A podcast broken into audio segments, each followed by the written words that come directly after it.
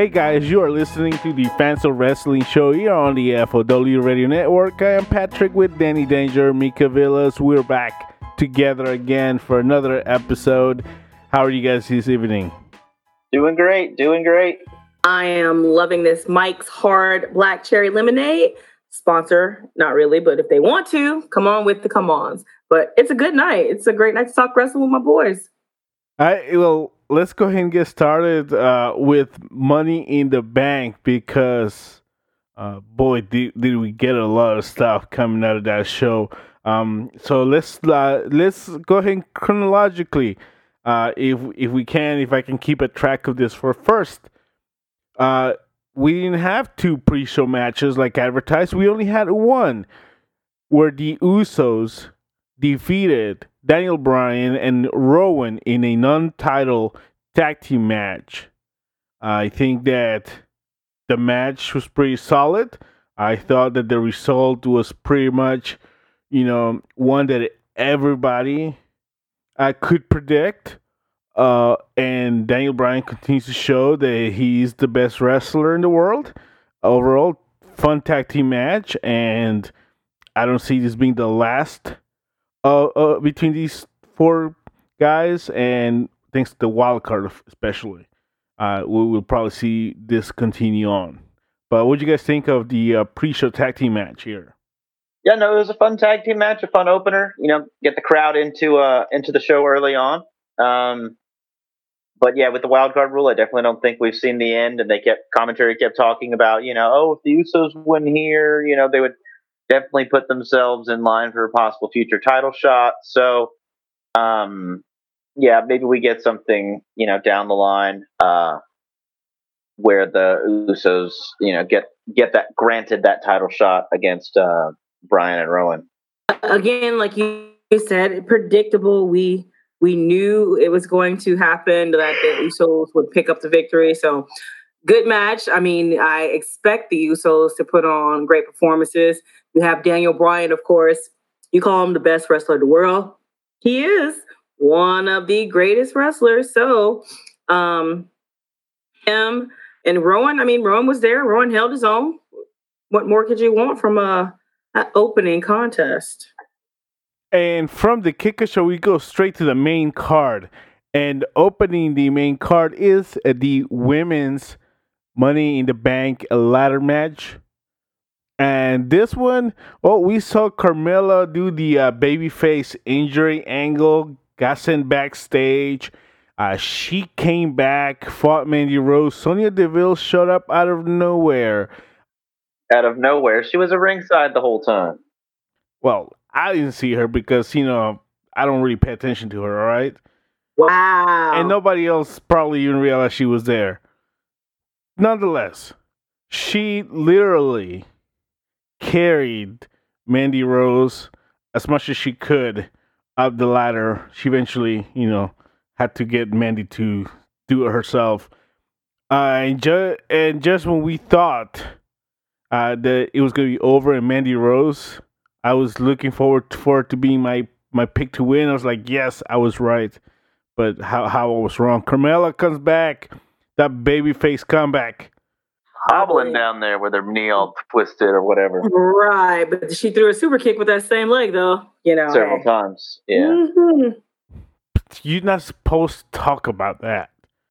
Oh, sorry. I, they shouldn't have taped that leg.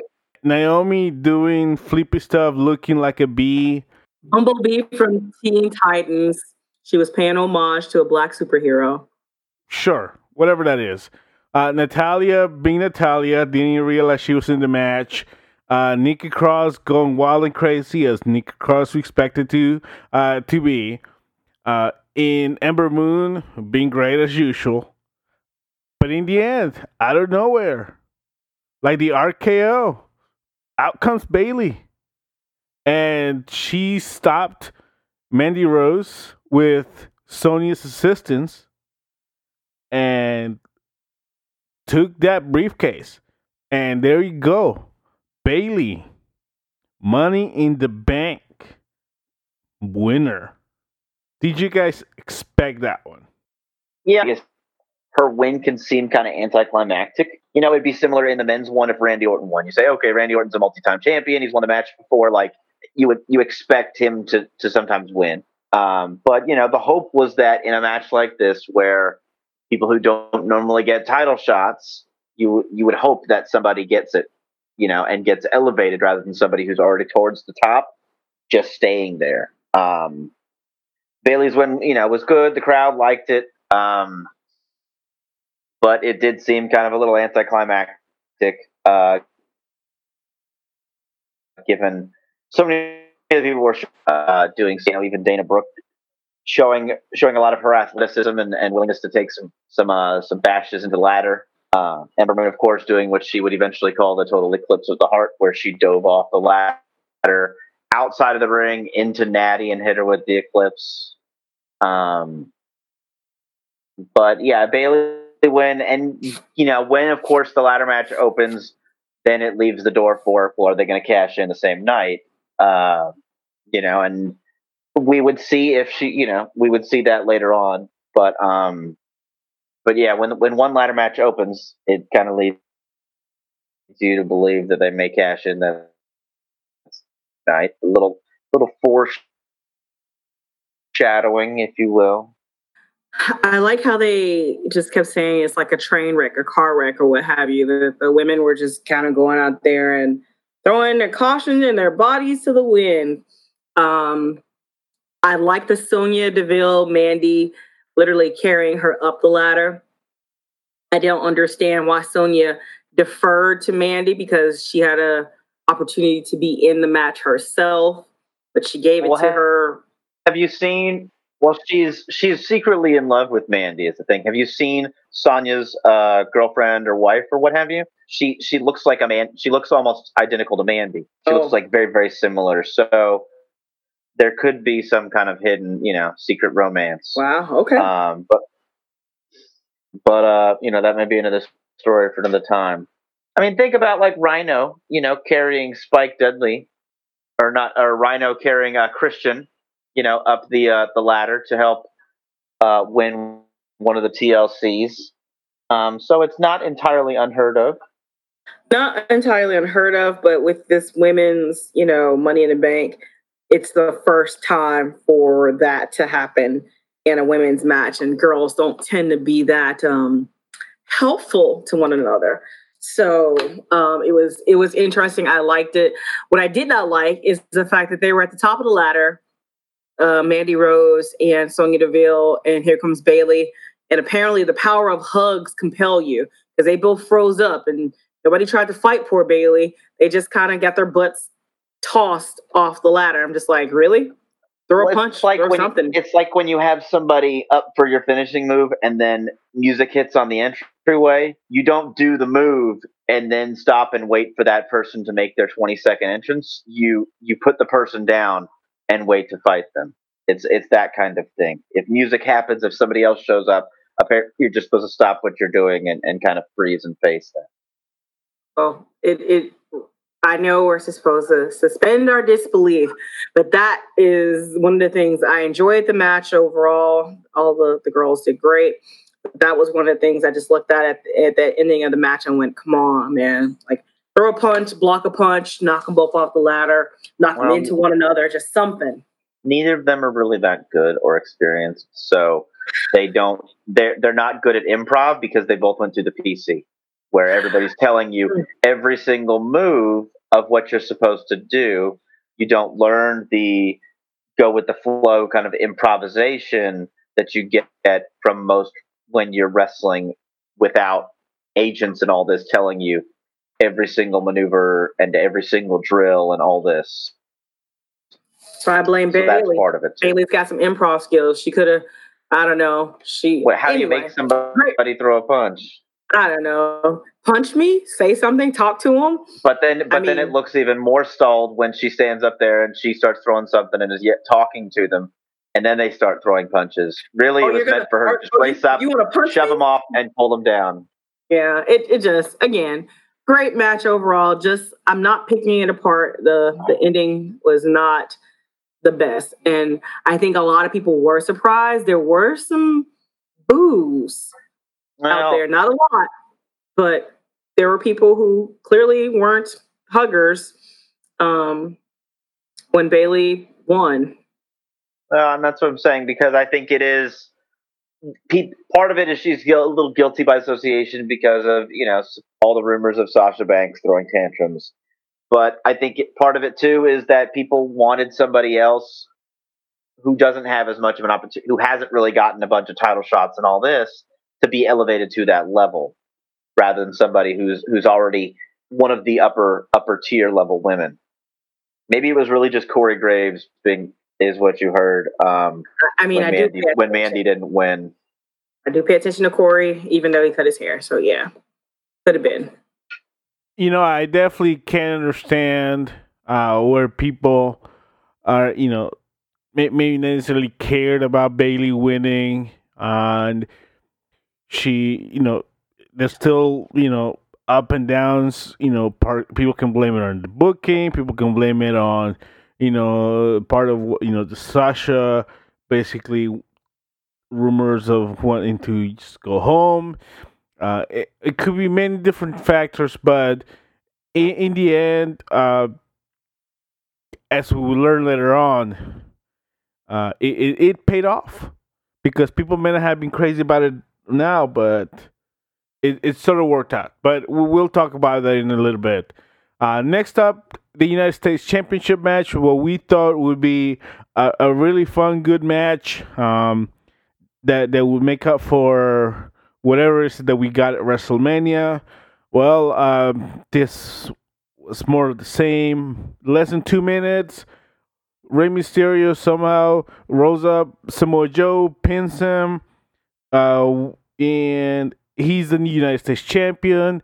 The Samoa Joe then destroys Rey Mysterio in front of Dominik, aka Eddie Guerrero's uh, illegitimate son. Uh, and man, what is this? Is this the start of Samoa Joe versus Dominik? I mean, you think that Dominik would have come in to try to save his dad. You know, his dad stood up for him against Eddie Guerrero like a long time ago, and, and all this.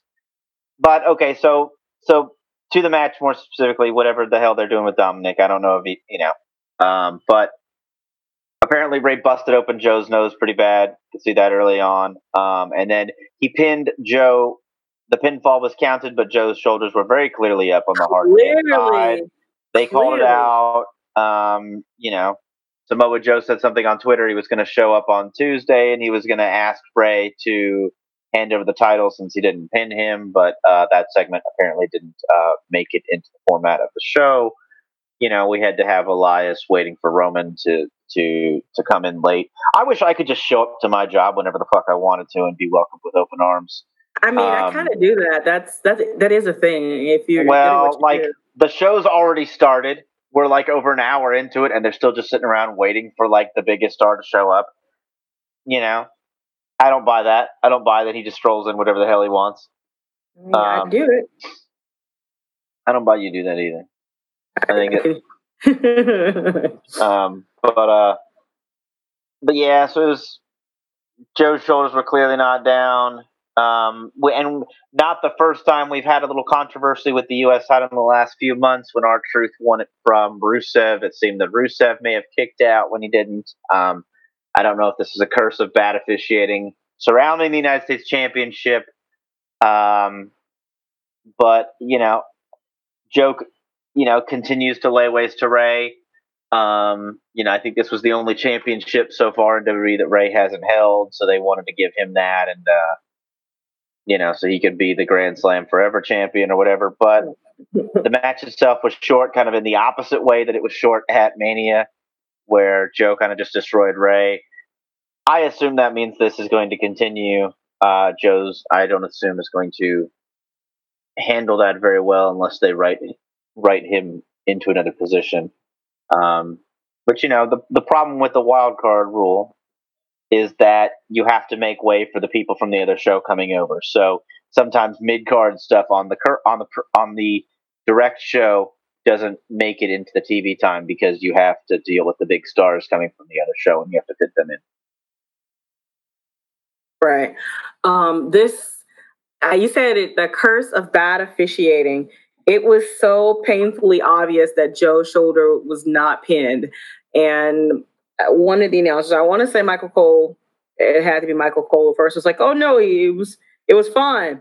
And Corey Graves was like, no, I mean, seriously. Well, they tried to show it from a different camera angle, and even the different camp, like on the replay, and even the different camera angle still showed that his shoulder was like clearly, clearly up. Like it wasn't even like very close. Like he was obviously leaning pretty much on his side being pinned. Joe was doing crunches and he got pinned. That's, yeah. I mean, he literally was doing a sit up. Yeah. And it was like, wow, okay. Um, and the official was visibly looking at that shoulder up. So it was just really, really weird.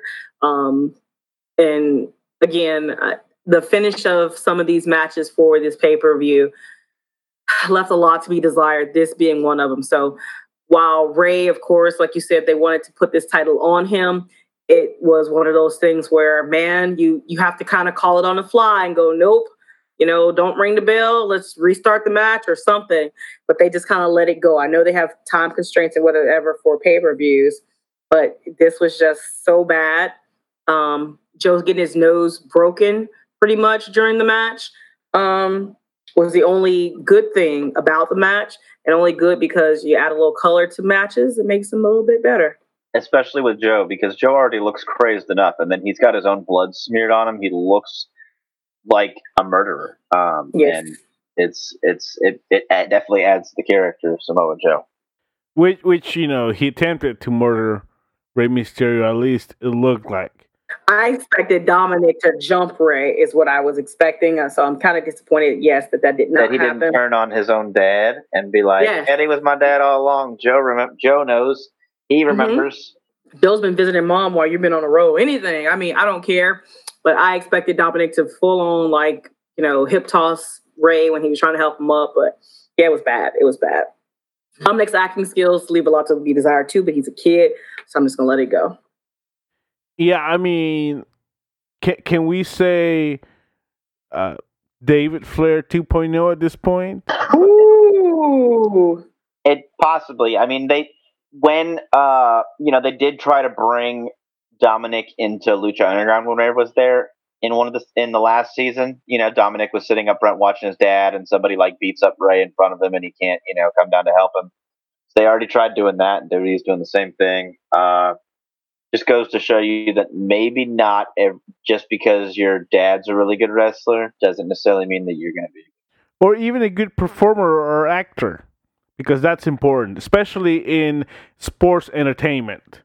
Yeah, where's where's Aaliyah? That's what I want to know. Where's Aaliyah? I bet you she's got all the damn talent in the family. Yeah, and she's decided she's going to go be a veterinarian or something. Right. we'll never see. I, th- I, I think uh, we we had given this match more time than you know the league gave it. Then it had, and the WWE gave it, yeah, including the aftermath beatdown and all that. Yeah. All right, steel cage match time. The best in the world, Shane McMahon defeats The Miz by quote unquote escaping the cage. Falling over, slipping out of his own t shirt. Um, like I've said, I really don't care about either guy. I haven't in years. Um, this feud, all the talk and all the stuff is just, it's painful for me to sit through. So this match really didn't help do much for it, especially because it wasn't a clear cut definitive winner. Makes me think that it's not exactly the end of it. Um, and yet again, you want to talk about bad calls. They were talking about it being no disqualification and all this, and then there was like a big spot where Shane puts his foot on the rope, or no, they're they're in a submission and he grabs the ropes. Uh, I think it was the figure four. Shane gets the ropes, and the ref doesn't make Miz break the hold because it's a no disqualification match, right? So Shane's still in the hold. He's fighting it. Then, like a couple minutes later, Shane eats the uh, what was it? The uh, skull crushing finale on the chair and gets his leg on the rope, and the ref stops counting. And even the even the the commentators are like, "What is he doing? I thought this was no disqualification, etc., etc." So even they didn't sell it properly. If you're supposed to say, "Yes, it's no disqualification, but a fall can't happen if you're out," you know, within right. the confines of there, they didn't even sell it properly either. Like honestly, while watching it, I like several times I was like, just let this be the finish so we can get on the next match. Let this be the finish so we can get on the next match. why are they still fighting? Like, why is that? Why was that not the finish? What are they going to do that's going to top that? Then, then he was probably like, a, de- a visit to the dentist is more pleasant than this. Yeah, It's, it sounded like some bad indie matches, like we've bathroom break time, you know? yeah, yeah. That's this feud and all the segments and all that stuff definitely uh, is bath is bathroom break time for me. Um, so hopefully, you know, we're on to the next thing. You know, but uh, who knows? Our luck is not so good because they will be fighting again, I believe, coming um in the kingdom of Saudi Arabia. I don't know. No, I don't care. I think Drew McIntyre's fighting uh, Drew, probably on, on his behalf or something. I don't know. I don't think Drew's making a trip anymore, but that's another Oh story. yeah, yeah, yeah. A lot of people aren't this time Yeah. around too. this this match it was it was interesting because it was constantly the rules were changing like you said just things were just it was too much. It was a whole lot.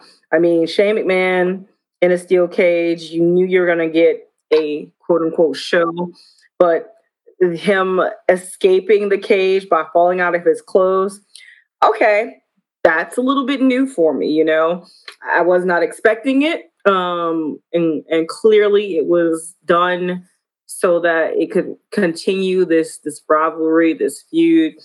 Um at this point though i, I am ready for it to end. It is it's been a good little run. Um miz should have gotten the win in the steel cage and moved on to raw and gone about his business. So we'll see how they end this feud with the two of them. But i don't want to see any other superstars in any cage matches that may happen again fall out of any article of clothing to win a match because I can imagine somebody trying to walk out the door, getting their trunks pulled, and hello, you know, out with their yeah, yep, their thong underneath or something. hello, TV fourteen rating, you know. Bare bare butt flopping.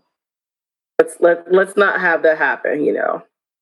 But somebody will do it. I just don't want it to be on my television. That's all I ask. Well, I mean, it, it, it, it's a it's a heck of a price to pay for that, right? Nine ninety nine. Yeah, for the for the, for the full Monty for nine ninety nine is a pretty good is a pretty good price actually. Yeah. I, I, I mean, it's called the tube and the hub for free, but whatevs. Next up, Tony Nese defeated Surya Daivari to retain the Cruiserweight Championship. Uh, it, it was a good athletic match between two guys who uh, I was very uninterested in. And so was the crowd.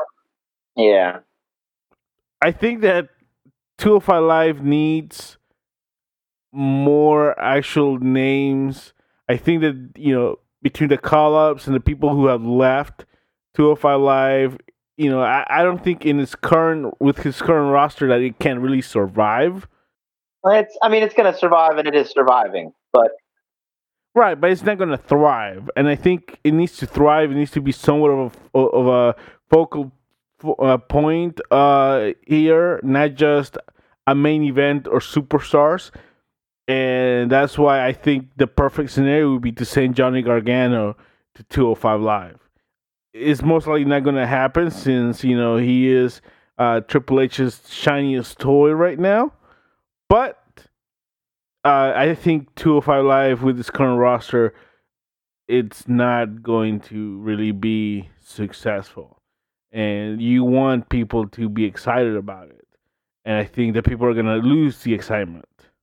yeah. You, you put two names on 205 Live who are not exactly uh, way over the limit, but if they could somehow miraculously cut weight by 20 some odd pounds, you put them on there and mix them up. 205 Live survives, thrives, and, and excels. Put Daniel Bryan and AJ Styles on 205 Live.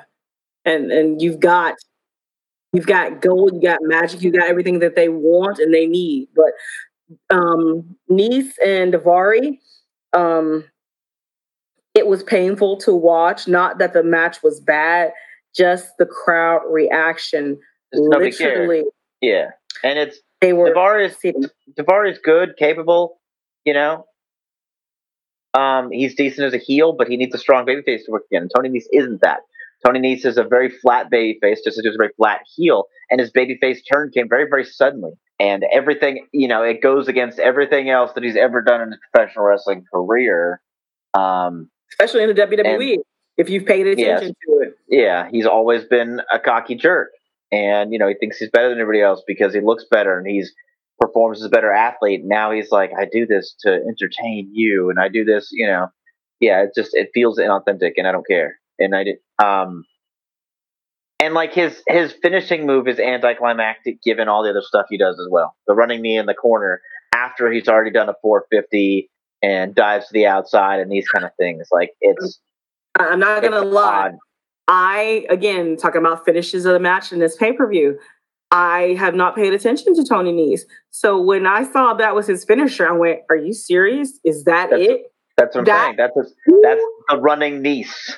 You know, running knee in the running knee in the corner. That's his finish. And yeah, he hits the 450, and then like a minute later, he hits the running knee, and that's the finish. And that's where I'm like, it's anticlimactic, especially given that he's the premier athlete. Like he's he's you know he does the double the double jump moonsault from a from one side of the rope to the other, and like that's not his finish the the running knee in the corner is.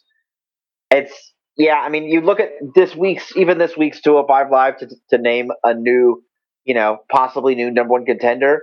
Uh, the five people are Brian Kendrick, uh, Gall- Jack Gallagher, or no, Brian Kendrick, Tozawa, Ariya Daivari, Oni Lorcan, and uh, Mike Kanellis. Like it's not exactly a a depth of developed characters that that people feel have star power. Like like even in that group, Tozawa maybe just because he's a former champion. Um, but it's yeah, they definitely need somebody down there, or they need. It definitely is kind of in this rebuilding since they had their their top talent scooped up, and nobody's really stepped up yet. Yeah, it, again, sad. The the match. Uh, I hate to say, should have been a pre-show match just to kind of get us over and through and done with it. But that's not the fault of those guys. It's the fault of WWE for not putting putting them in the right place or setting them up for success. I think that's kind of how I feel about uh, Kofi's finisher, and I, I feel like that that's it. When I, I I think that that's how you know you guys feel about knees, because uh, with, with Kofi, you know, it's like I feel like you know, he just he hits the uh, trouble in paradise. People say that recently that like saying that Kofi needs a new finisher. It's time. So next up, the men. Becky Lynch defends the Raw Women's Championship against Lacey Evans. She defeats uh, Lacey, retains the belt, starts walking out the back, and out comes Charlotte saying, "No, no, no, we're doing this now." The man, of course, being the man that she is, says, Well, you want it? Let's do this. And then they have a match. Charlotte Flair defeats Becky after interference from Lacey Evans. And Becky and Becky loses the SmackDown Women's Championship. Charlotte's the new champ. And of course, as Danny alluded to earlier, you know, usually when you have a Money in the Bank ladder match at the opening, well, that means you're gonna get a cash in, and that's what we get. Out comes Bayley, cashes in her money in the bank contract for the uh, SmackDown Raw Women's Championship. Bayley defeats Charlotte in 20 seconds. Huge pop this time, and the the, the hug section is, you know, back alive from you know a two month bathroom break, signs all over the crowd. Bayley's your new champion. So you got Becky retains the Raw Women's Championship. Bayley's your new SmackDown Women's Champion. And here we go. Becky Two Belts is no more. She's still the man, but Becky is no longer the only women's champion on the main roster. Bayley now has the other belt and the fans loved it. But the defense loved it was Bayley, or is it just the excitement of the cash in? Because you know that's pretty much a, a, big deal and an easy thing for people to pop. So uh, interesting. kind of worked out. I think in the short term, in the long run, we'll see.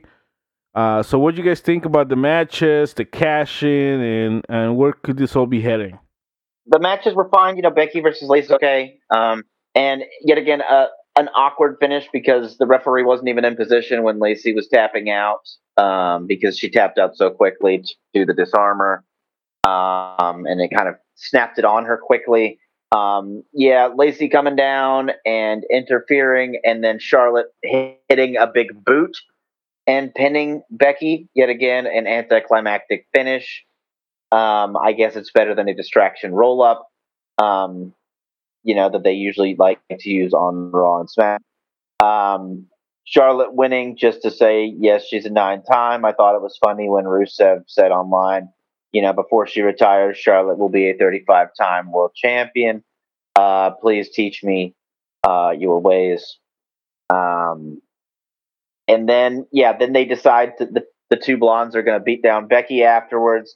Bayley comes down initially to kind of help Becky out and then uh, after Charlotte kind of rams her into the uh, turnbuckle pad, not conscious, and that's when Becky decides she's or Bayley decides she's going to cash in, uh, drags Charlotte into position, hits the elbow drop, pins her.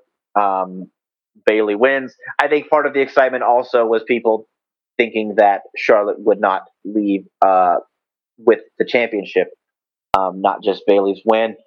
Was hoping they wouldn't let her defend both titles successfully in one night at least once, keep the Becky two belts thing going on for a little bit longer. Um, as now we're seeing that Becky wants to be Becky two belts again. It was on SmackDown after they teamed together. She said, "Yeah, we'll team together now, but uh, don't you know, don't don't think you you you're gonna walk away with what's mine without beating me and uh and get away with it. I'm still got my eye on you. Uh, but I guess Becky having only the Raw belt, apparently her profile on WWE.com has been moved to the Raw page. So I assume that Becky will be on Raw unless she comes over as a member of the wild card to SmackDown. You know, it's Raw. If there's a hot character in WWE, you want to move them there um, rather than keeping them on the other show to build that show up. Um, you know, you got to you got to always make Raw look strong. Um, so Becky now being a member of the Raw roster. Where does this leave both rosters now? Um, you know, hopefully we don't have to see Lacey Evans get more title shots, um, and Becky can move on to the other competitors on the Raw end. And now this leaves Smack. Hopefully, this leaves SmackDown wide open, so we don't have to see Charlotte wanting uh, title matches again and again. Some of the other girls can get get an opportunity with with Bayley there being you know hopefully the fighting champion who will defend her belt frequently.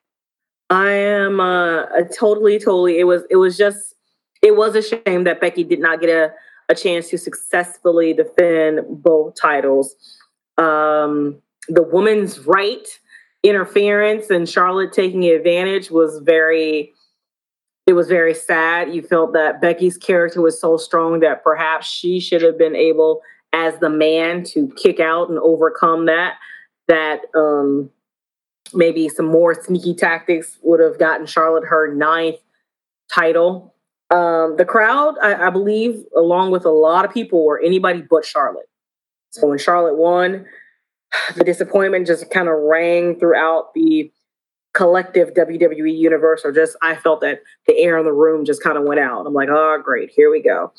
Um, so the Bayley um, running down at the anticipation of the cash in, I think that got everybody hyper and, and and just ready to go because the majority of the cash ins have all been successful for the Money in the Bank title or the Money in the Bank holder, um, especially when they're surprise cash ins. So Bayley picking up the title. You're going to see Bayley and Becky go at it somewhere probably sooner rather than later because Becky two belts will be a thing again. It won't be, you know, well, they're just going to keep her, you know, out of that title uh, off of SmackDown. I think Becky um, already said that she was never pinned or beat for the title, um, not properly anyway. So Becky and uh, her buddy Bayley going at it. We've had a Charlotte uh, feud with Becky. So now it's time for Bayley to step up and, um, pardon this phrase, catch these hands. Moving on, we get we had Elias beat up Roman Reigns in the backstage earlier on, but we're supposed to have a match. It looks like we're not gonna get a match. Elias is being Elias. Out comes Roman, destroys Elias, beats him in ten seconds, walks off. The big dog, you know, putting Elias in his place. Yeah, that that was a match. The big dog climbing in his yard. I mean, uh, it clocks in at only 10 seconds, uh, is the official time listed. My One of my big complaints with the the network events like this, so, you know, the pay per views, quote unquote, um, is that the formula of the show is almost identical to a Raw or a SmackDown, so it really doesn't feel like it's a special event. When you have him jump out and Elias come out and do uh you know do his concert before Roman comes out and you have the thing like uh you know the lucha lucha uh um lucha house party. Yeah the lucha house party come out like they're ready for a six man match and then Lars comes out and beats them up like so there was a scheduled match that was unadvertised and Lars just ruined it and they're not doing that like and the way that somebody comes out and then you know, they go to a segment and then they show a replay and they show an advertisement and then they come back and the person's still just in the ring, like, and then the next person comes out for the match, like those kind of things that they float over from the regular shows to these, you know, these special events doesn't make them feel like special events. It makes it feel like just any other regular show. Um, you know, minus the 20 minute opening uh, segment where they all just stand in the ring and talk instead of fight each other. Um, so I feel things like that to me just it it hurts the spe- it hurts from when events used to be special. Money in the Bank felt like something special rather than just another standard episode um, of programming. And so that match, this match kind of did that. And uh, not to say I wanted to see a long match between these two, as I'm not really a huge fan of either guy, but you know, I would have rather seen a match than the whole segment as a you know where Elias is now oh I'm going to play the electric guitar instead because you know whatever and I'm going to run down your local sports teams and say I don't like your city and get booze and you know and it's tired it's tired crap um and it just yeah short and sweet was the match but uh the segment it was short. drug on it was not sweet it was it was it was too much. I mean, I like Elias Roman. I don't know if they don't want him to have. He was pretty good. As, he was pretty good as Aquaman, though. He was pretty good as Aquaman. That wasn't him. They just, you know, that's not him. But it, it was. If I'm going to get a segment, I'd rather have a segment. Don't even worry about the match part of it. The, they could have kept that 10 second or five second interaction because it was probably including entrances that long, um, which was a waste.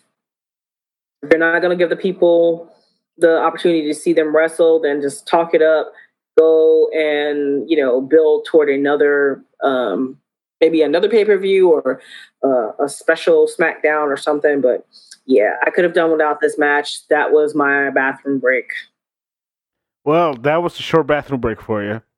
Yeah, I, I had to run back, and thankfully, I washed my hands. So next up, my match of the night. I, I don't think anyone else can argue with this. This match was great.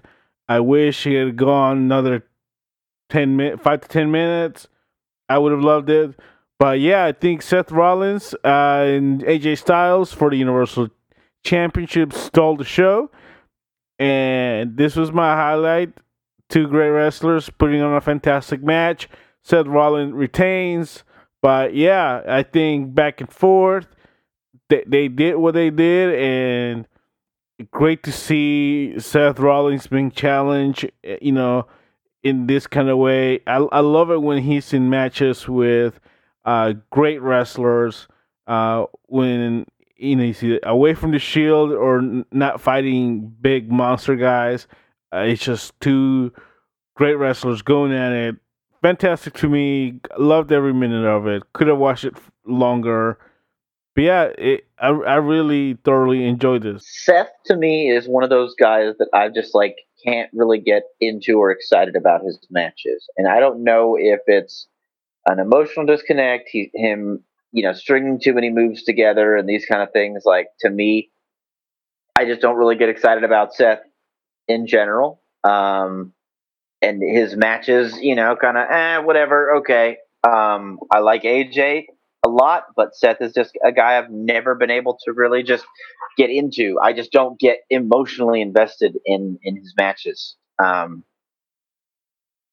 and I don't know, you know, I apparently am, I'm in the min- minority. There's a lot of people really like Seth, um, you know, very very high on him and his work and all this, but he's just not somebody I ever really connect with. Um, the match was good for what it was. The highlight for me was uh, him busting out the original Michinoku driver. Um, as most uh, to the the the hardcore fan, the what we know as the Michinoku driver is actually the Michinoku driver two.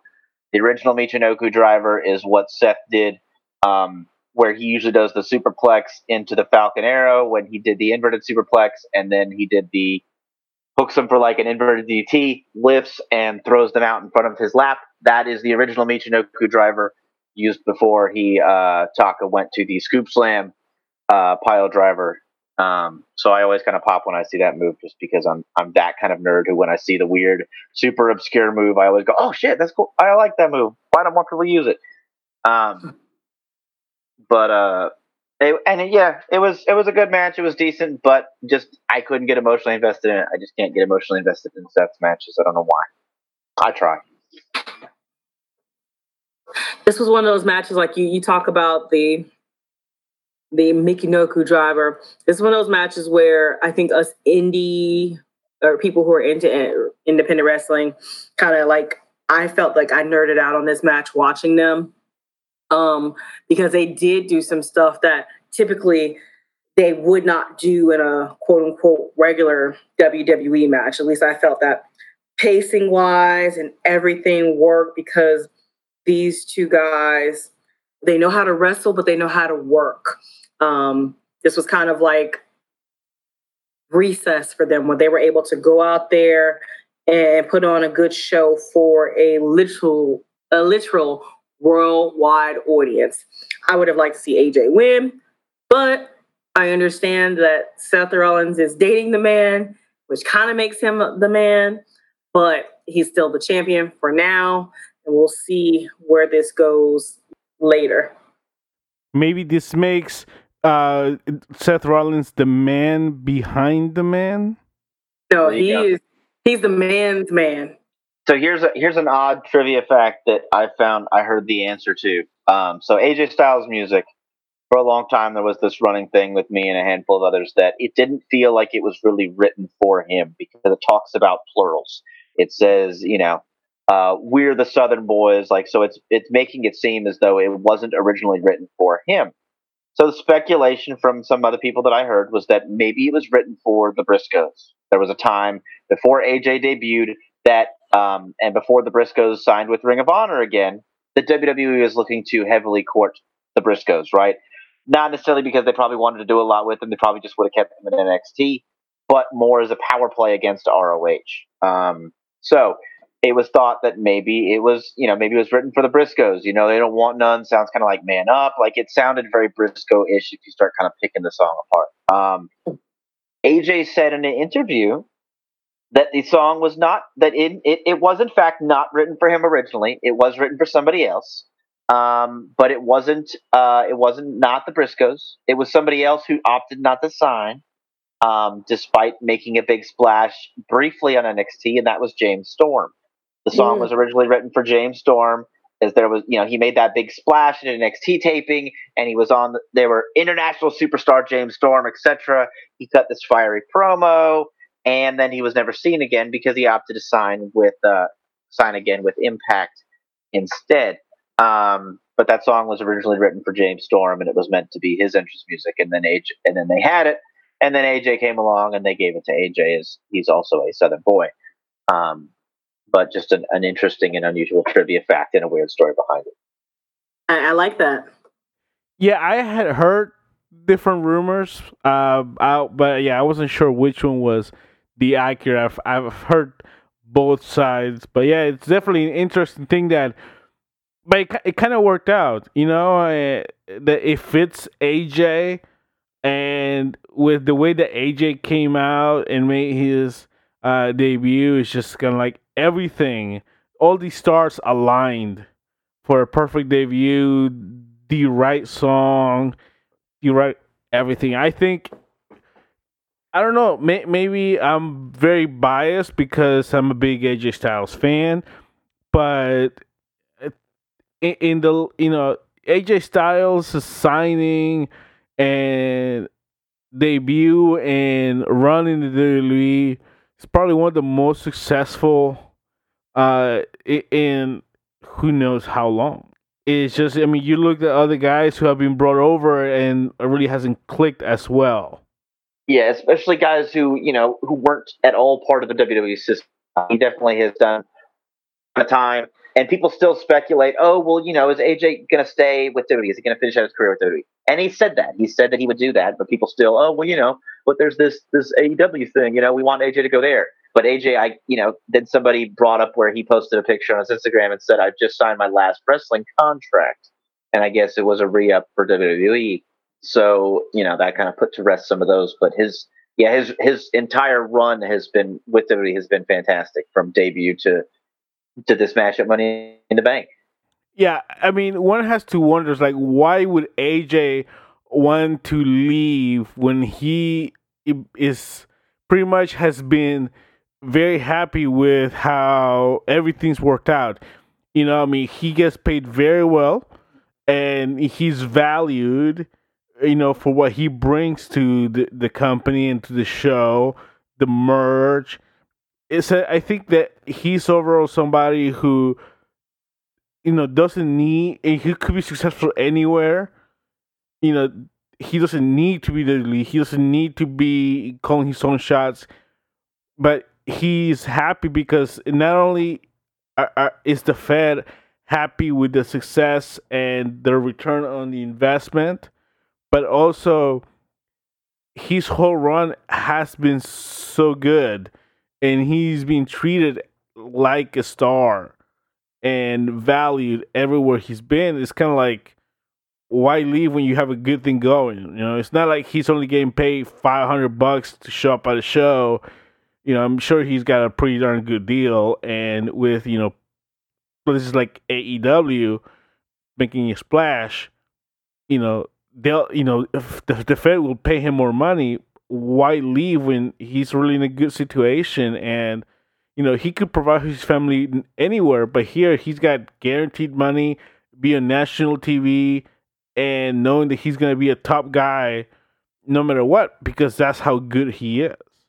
Let's go ahead and uh, wrap this up. Uh, we have the WWE Championship. Kofi Kingston defeats Kevin Owens to retain the WWE Championship. And of course, I mean that this was just it was a fun match. I I can't say I was uh, full of joy for it. I wasn't crazy about it, but it was a very good match. And Kofi retained, and now we see what's happened Tuesday night.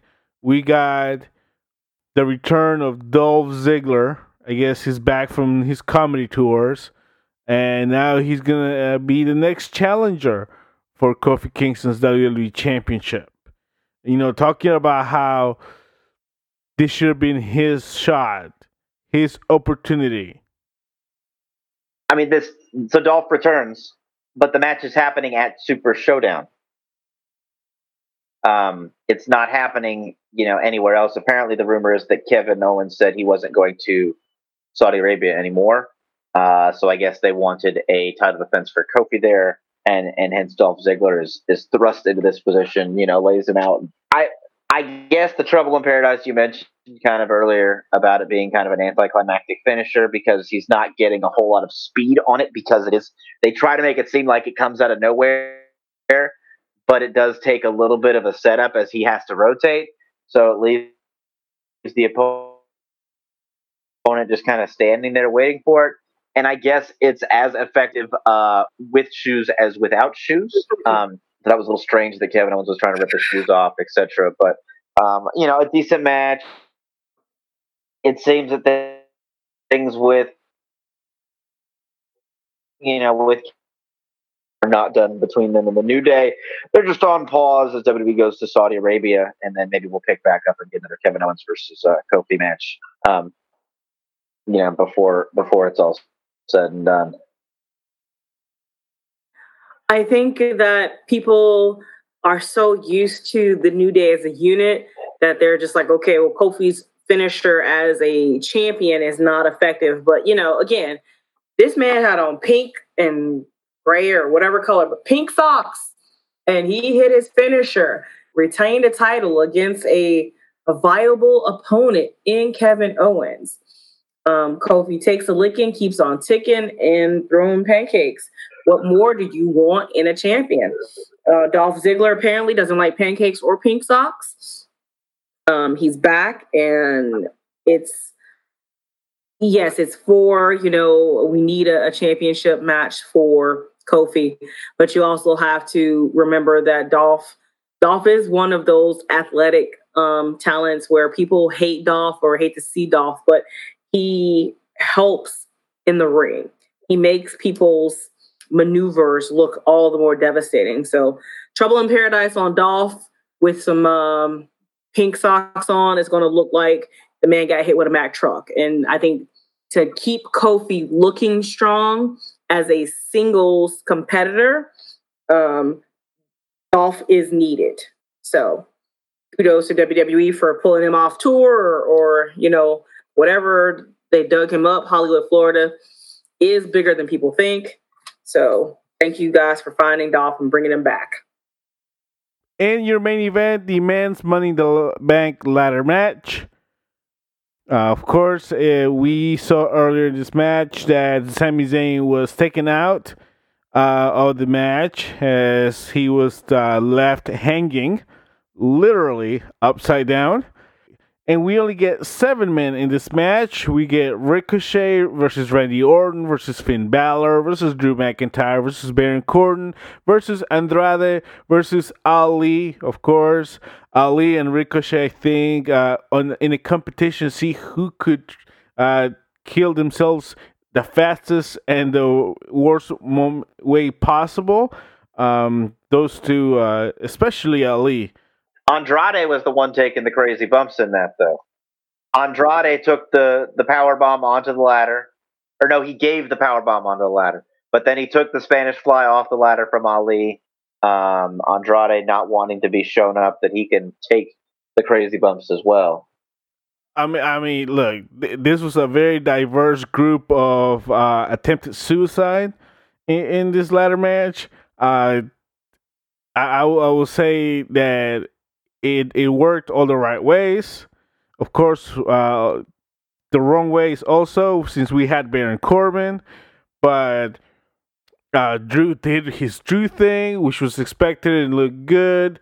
Uh, Randy Orton and Finn Balor, well, they, they, they, they were there and they did their part, but uh, for the most part, I think uh, the high flies really showed. To me, Andrade was really uh, my MVP uh, for this match. Uh, and for a moment there, I thought, just like when I thought Mandy was going to win, I thought, oh man, this is the moment. Andre, uh, Andrade is going to win, but alas, he didn't. Uh, and right when we thought the match was going to be over, uh, Brock Lesnar comes out. Brock Lesnar comes out. That's right. I, I had to say it twice just to make sure I wasn't living in a parallel universe where Brock Lesnar came out and became the eighth entrant in the Money in the Bank ladder match. And like, well, like Brock Lesnar fashion came in, did very little work, and won the match, took the contract, and now you get a beast in the bank.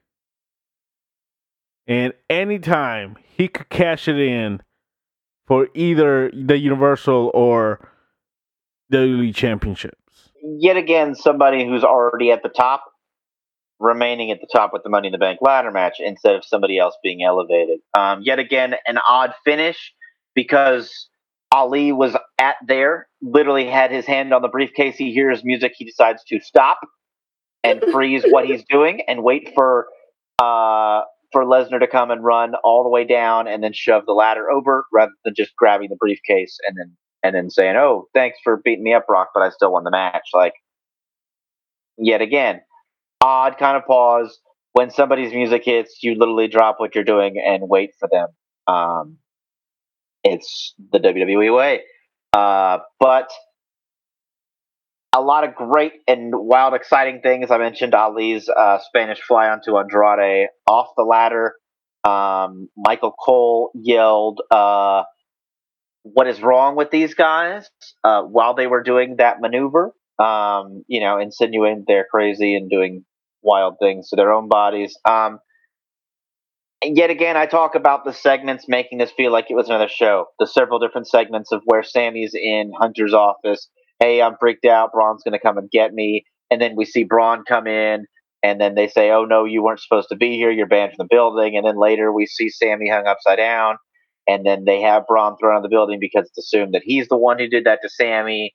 Um, and then Brock Lesnar comes in at the end of the match. Yet again, like if if you could come in at the end of a ladder match and just come in and enter whenever you wanted, um, why would you come in at the start and have to have to fight seven other guys and get beat up on ladders? Why wouldn't anybody else do that? Why wouldn't Randy Orton do that? He's the ultimate opportunist, right? Why would he go out and start the match in the ring if you know if you can just kind of enter whenever you want to the surprise of the other entrants and just kind of you know pick up the pieces and go. Um, you know whatever Brock Lesnar's contract, Paul Heyman's negotiating, etc., etc. Um, but it definitely was there uh, to put Brock Lesnar at you know yet again doing as little work as possible uh, and getting the biggest reward. He walks out with the Money in the Bank briefcase, and it is very possible. You know, this is probably the only time that he would have the that he would actually do it. You know, we saw on SmackDown, uh, you know, Paul Heyman was there teasing that Lesnar would run down and attack Kofi. Um, I think Kofi's pretty safe, um, honestly, because he's the SmackDown champion, um, and and Brock really doesn't go to Brock doesn't go to SmackDown. He only goes to Raw. So I think Kofi's safe, except on these dual branded events. Um, so at Super Showdown, it is very possible for Brock Lesnar to walk out with both championships because he has the championship rematch against Seth. If he beats Seth, then he can later go cash in on Kofi, and Brock Lesnar could actually walk out of Super Showdown as the once again undisputed champion. Um, you know, since the shakeup really doesn't kind of doesn't really matter as much anymore with the wild card rule. Um, but man, people were mad. I'm going to cancel my WWE subscription and all this kind of stuff again. Um, you know, the same the same way people were mad apparently about the Game of Thrones uh, finale on the same night uh, everybody complaining with the character they didn't like coming out on top. Um, that's how storytelling goes. It's a story. There's pieces, but you know, Game of Thrones was a bit different, as there won't be a continuation. That was the end. Um, you know, and it wasn't their favorite, so they got mad. Um, but you know, it's like I said, I really don't think that Brock Brock Lesnar is going to come and take. Coach Brock doesn't go to SmackDown. He's, you know, you pay that much money for him, you're not going to put him on the B show. Uh, as much as I love SmackDown, it's still like the B show. Uh, but it's wild taking the championship whenever he wants. The beast in the bank. If WWE knows one thing, they know how to tick off a boatload of their fans.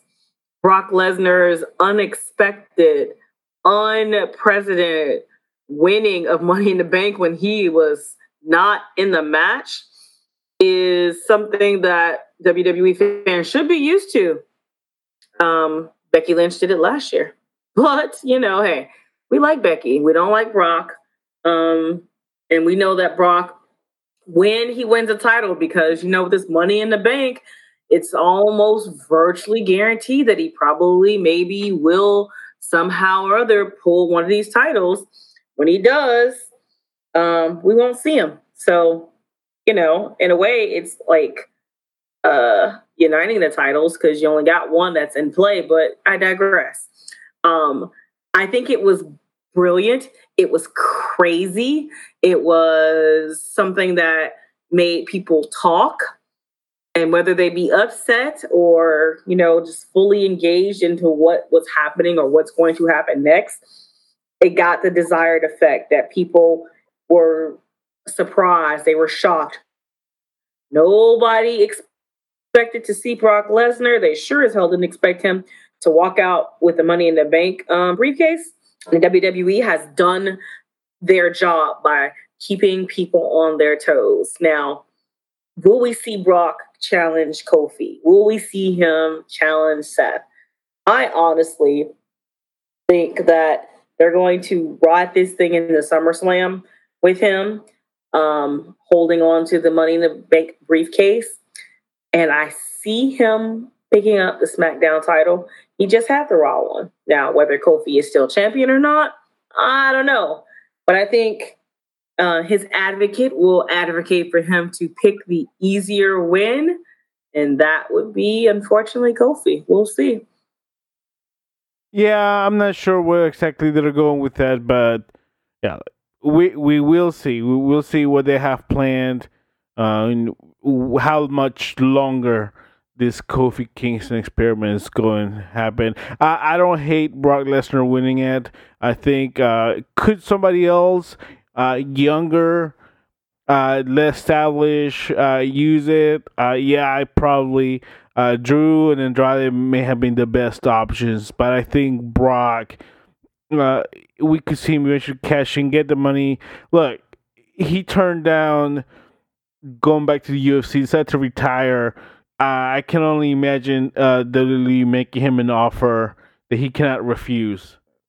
All right, where he can spend most of his days uh, farming in Canada and crossing over uh, to the crossing the border every once in a while for a good payday.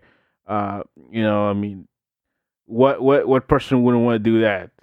You know, I mean, if somebody offer you lots of money for very few dates and you can spend the rest of your time at home doing whatever you want. Now, my biggest now I get that they wanted Brock Lesnar's return to be a surprise and him winning, etc. But my biggest thing is why does the match to determine the number one contender for the two titles get billing over the actual matches for the titles? Because then it makes the the winning of the money of the bank seem more important than the actual titles that you'll be able to cash in on. Um, it's just kind of an, an odd flow to the story for me. Your title matches should be, you know, these these are what guys are fighting for. So to put essentially a number one contenders match on last over the the championship match seems a little strange to me.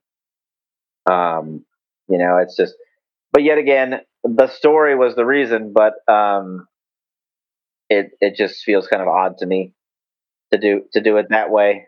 Yeah, I don't disagree with you. I, I definitely do think, you know, title matches should be main event matches. But I think, yeah, I, th- I think that they wanted to end on a specific note, which was the image of Brock with the contract. So if that's what they were going for, uh, it is definitely what they got. Uh, and they got quite a reaction from the, the people. So interested to see what happens. Uh, I didn't hate it. Uh, I know most people did because it's Brock Lesnar, but whatever, people can get over it. But that was uh, Money in the Bank. Um, I think uh, the show was very good overall, so I'm gonna give this an A minus. I didn't hate it, uh, and at least things that I, I, I would have hated the most were for the most part, kept short and sweet, so I did not have to dread things I didn't like. So that's where I'm going. A minus. I I go B plus. Just yet again, or, nah, I'd probably do a solid B. The matches were good, but because of so many of the in between segments, it didn't feel special, like an actual special event. Um, it just feels like another episode of their television shows, um, and that's just kind of a common theme with them, uh, with WWE in general, that I just kind of take a little gripe with. So the the constant things throughout, like that, and then uh, just you know the matches were good. There was some good contests, but none of them were really great and gripping and emotionally captivating. Uh, so I give it just a um, a solid B. I'm gonna go B minus. Um, the the finishes on a lot of these matches, um, a lot of the high profile matches, like the United States title, um, like the women's title match with uh, the Raw title on the line. Well, the SmackDown title on the line. Just the, the the way these things finished, they did not finish strong. And if you don't finish strong, it's less likely or less believable, and it makes you. I know me. I'm not. I wasn't excited to watch this pay per view. I did not watch it live. I stayed away from spoilers, but after watching it, I went, "Well, crap! I just you know spent all this time. I would have been better off asleep." So B minus because they can do better, and they chose not to. Are you tired of the same old pro wrestling? Then check out the amazing action on Powerslam.tv, the biggest indie pro wrestling channel in the world. Get over 4,000 hours of the best pro wrestling events from over 110 of the biggest names in the industry from over 15 countries around the globe. Get your free trial today at Powerslam.tv. So uh, we're gonna make our predictions for the Super Showdown uh, next week, but I just want to kind of uh, bring us up to date to what we have for uh, Super Showdown uh, next week. I believe uh, on Friday afternoon. Randy Orton versus Triple H, Goldberg versus The Undertaker, Braun Strowman versus Bobby Lashley, Finn Balor versus Andrade for the Intercontinental Championship. Roman Reigns versus Shane McMahon, Kofi Kingston versus Dolph Ziggler for the WWE Championship, and of course the 50 man battle royal, uh, the greatest battle royal ever in the world, not to be confused with the greatest Royal Rumble that was also featured by with 50 man. Uh, so yeah, so uh, again, we'll be making predictions next week, but uh, uh, basically, a super card made for a prince. Um, you know, it. They. I have heard that it. What is that? It could be as great or greater than WrestleMania. Um, mm-hmm. Is apparently what they're telling us to get people to watch and kind of forget about that it's in Saudi Arabia. They just keep calling it Super Showdown. Uh, you know, the Super Showdown event, and then they throw the name of the city of Jeddah out there, but they have yet to say the country of Saudi or the Kingdom of Saudi Arabia. Once again, I guess they're hoping to forget about that aspect of it. Um, but you know, they we'll probably get some more matches announced between now and uh, the time of the event, and you know, get some silly shenanigans thrown in last minute as well they're going to need shenanigans. You've got a host of superstars who they thought were going to be there in the kingdom of Saudi Arabia, and they have now opted out to, you know, not go to participate. Not that the WWE is going to actually have egg on their face, because as we see, Dolph Ziggler has been dusted off from the shelf to come put on his cape and sell like a madman or Kofi Kingston, but this this pay per view, the tagline to be equal to or greater than WrestleMania, I think is absolute ridiculousness. Um, because WrestleMania is supposed to be the WWE's Super Bowl. Their huge, huge show, the thing that sets them apart, that makes wrestling great, that makes them the juggernaut of the industry. It's supposed to be special, like Christmas. You only get that once a year. But now, as we go into the kingdom of Saudi Arabia, we are, and I say we, as I, I don't represent the WWE, but they are basically saying, uh, WrestleMania was cool and all, but we're gonna try to, you know, do just as much, if not more.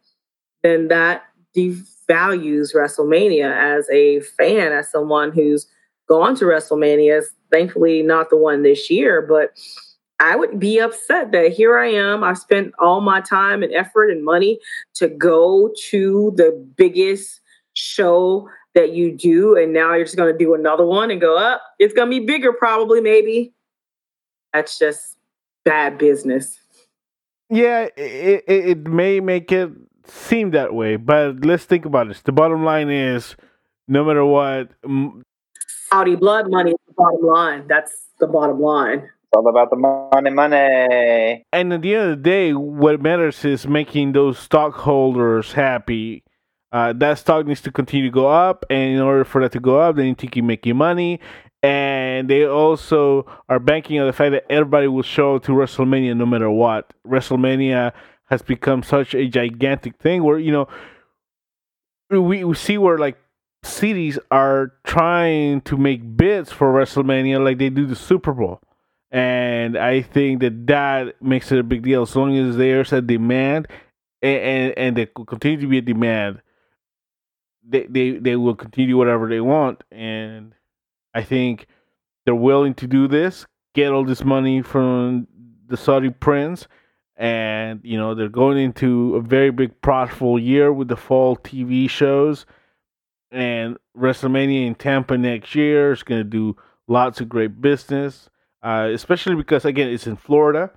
It's another somewhat affordable trip for a lot of people, and people will come from everywhere. No, no matter what, I think the majority of people won't care uh, that you know they've had this Saudi Arabia shows because you know they, they can say it was you know could be bigger than WrestleMania, but at the end of the day, people value WrestleMania for the name because it is WrestleMania. And no matter what show you have, you can claim it's bigger than WrestleMania. It ain't WrestleMania. Well, we know this one won't be WrestleMania just from the hard substance to change um, lines that we're hearing coming from the WWE and people again opting out. So now, before we close out, well, I just it's time for us to make our predictions for All Elite Wrestling's inaugural pay per view. That's right, pay per view, which you can get for $50 because that is a thing in pro wrestling in 2019. $50 to watch this pay per view live. Um, and you can go to one of your television pay per view providers or uh, find it on the internet on uh, BR Live at the MGM Grand Garden Arena. And here is your card, and I'll make my predictions after calling this, uh, after breaking this down. First, we get SoCal Uncensored versus the Strong Hearts, CIMA, T Hawk, and El Lindaman. Chris Jericho versus Kenny Omega the winner, uh, moving on to the future AEW World Championship match. Britt Baker versus Nyla Rose versus Kylie Rae. Cody Rhodes versus Dustin Rhodes.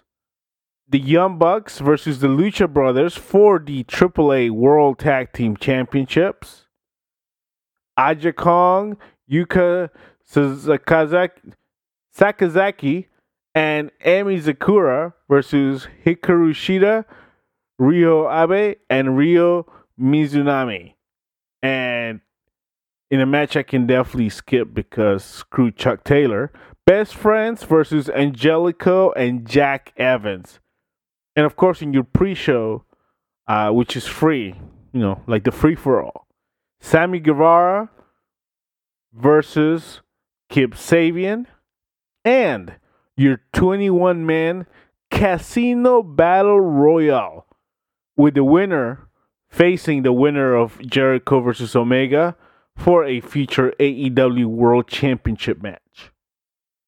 Uh, in the match announced so far, Sonny Kiss, Brandon Cutler, Ace Romero, Glacier, Brian Pillman Jr., Sunny Daze, MJF, Joey Janela, Dustin Thomas, Billy Gunn, Jimmy Havoc, Michael Nakazawa, Jungle Boy, Isaac Cassidy, Isaiah Cassidy, Marq Quen, Luchasaurus, and the last person so far announced, the former Perfect 10 himself, Shawn Spear. We have four more names announced. Of course, Hangman Page versus Pac not happening. They had a match in uh, the UK, which I'm assuming would have looked something similar to what happened, uh, would would have happened in AEW, except for you know, it's a real sport in AEW, and uh, something big is supposed to be happening as well. A surprise, maybe to make up for it. Uh, so I am gonna go here in the pre-show. Uh, if I had to pick somebody uh, from who's already been announced, uh, I am going with Joey Janela. Uh, and Sammy Guevara beating Kip Sabian. Uh, Kong, Sakazaki, and Sakura uh, will be victorious. Uh, the best friends will win, uh, but you can screw Chuck Taylor. Uh, Cody will big Big Brother Dustin. And Kylie Rae will pick up the W in the three way women's match. The Lucha Brothers will defeat the Young Bucks for the AAA World Tag Team Championships. SoCal Uncensored will pick up the W against the Strong Hearts. And Kenny Omega will finally rid us from. Let me phrase it. And Kenny Omega will be victorious once again against Chris Jericho. Jericho. I mean, it's a it's a big card, uh, but it's fifty bucks, and some of the matches are going to be free.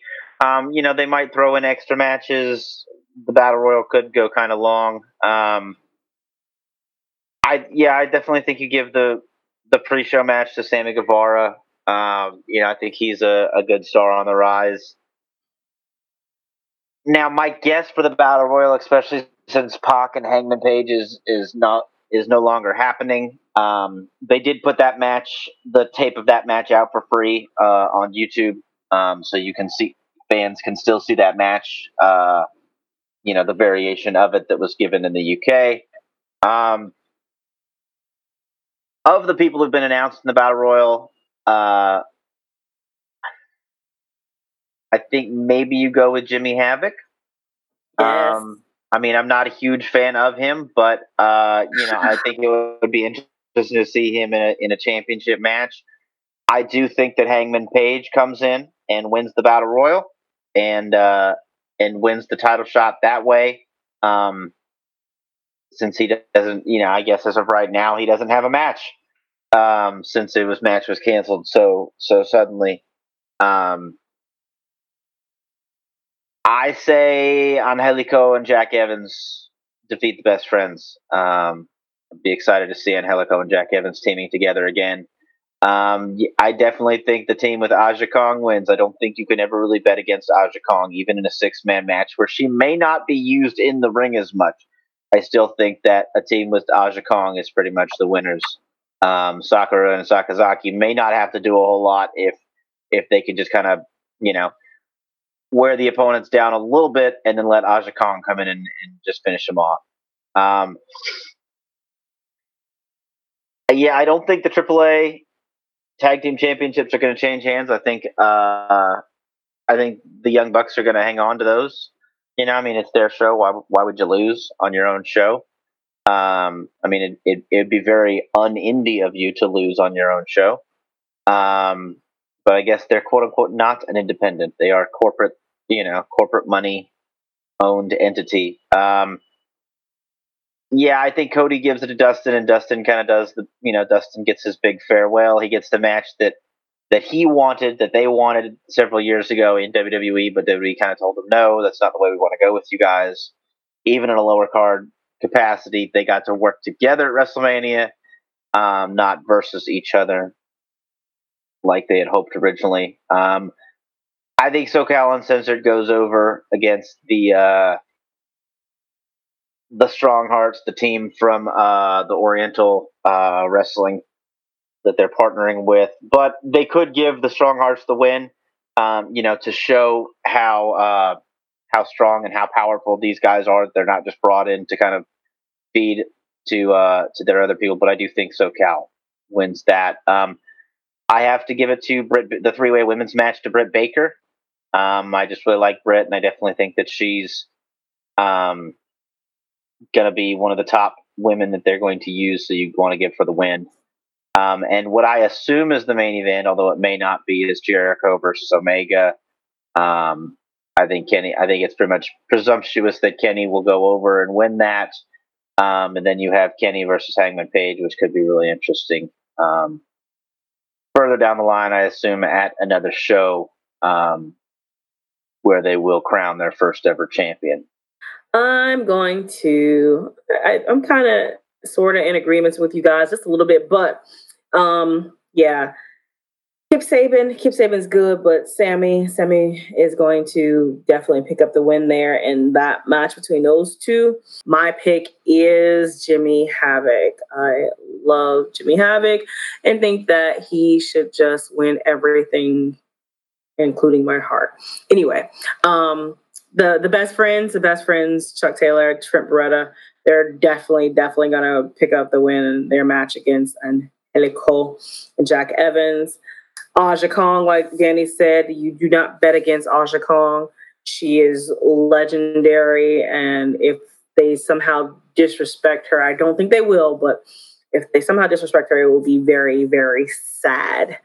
Um, the Lucha Bros are going to pick back up the titles. I think that the Young Bucks will lose at their own party. Um, those triple A titles that they picked up in Mexico from um, kind of in the backyard of the Lucha Bros. So I think the Lucha Bros are going to pick those titles right back up from them. Um, I'm picking Dustin in Cody versus Dustin. I think that yes, again, um, the two brothers going at it. I think they're going to give it their all, but I think the older brother picks up the win and, and gets to ride out on that old town road into the sunset um, as they wanted to do. Um, SCU, SCU is fun. They're great. The talent is Im- immense. So they definitely, definitely are gonna, you know, win. They lost, I believe, at the last time that AEW put on an event. So I think it's time for these gentlemen to, you know, get on the winning side of things. Um, as much as Dr. Britt Baker and Nyla Rose are going to be great, Kylie Rae is a force. She is so talented, um, super nice, but just a damn good wrestler. Um, so she is my pick to head this women's division and to lead them into something I hope that will become very special. So hopefully this is the first step in winning that. Oh, Omega Jericho. Jericho has a new finisher the the Judas effect. Uh, I think it's a spinning back elbow. One-Winged Angel for the win. Kenny Omega is going to put Jericho down. I love Jericho. I really do. I'm a I'm a Jericho holic.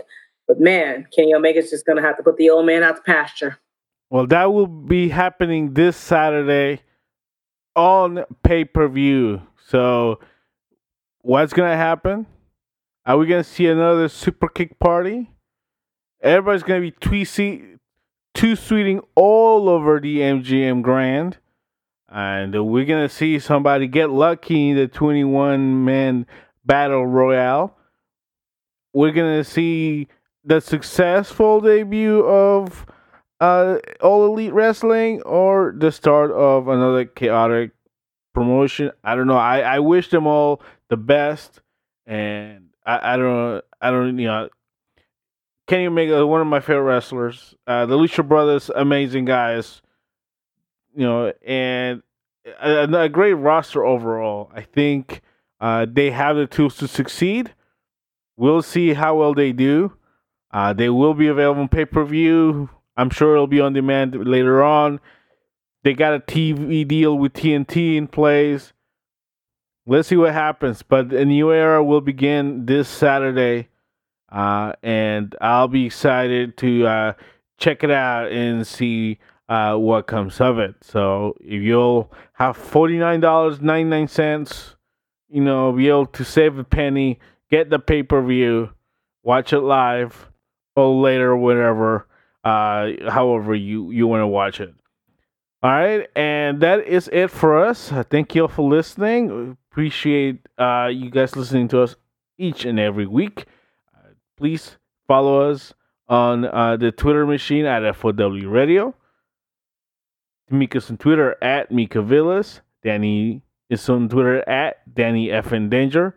I'm on Twitter at Yellowman PA. Subscribe to the FOW Radio Network on iTunes, TuneIn, Stitcher, Podbean, Google Play, wherever you can find a podcast. We're there. And until next time, keep watching wrestling.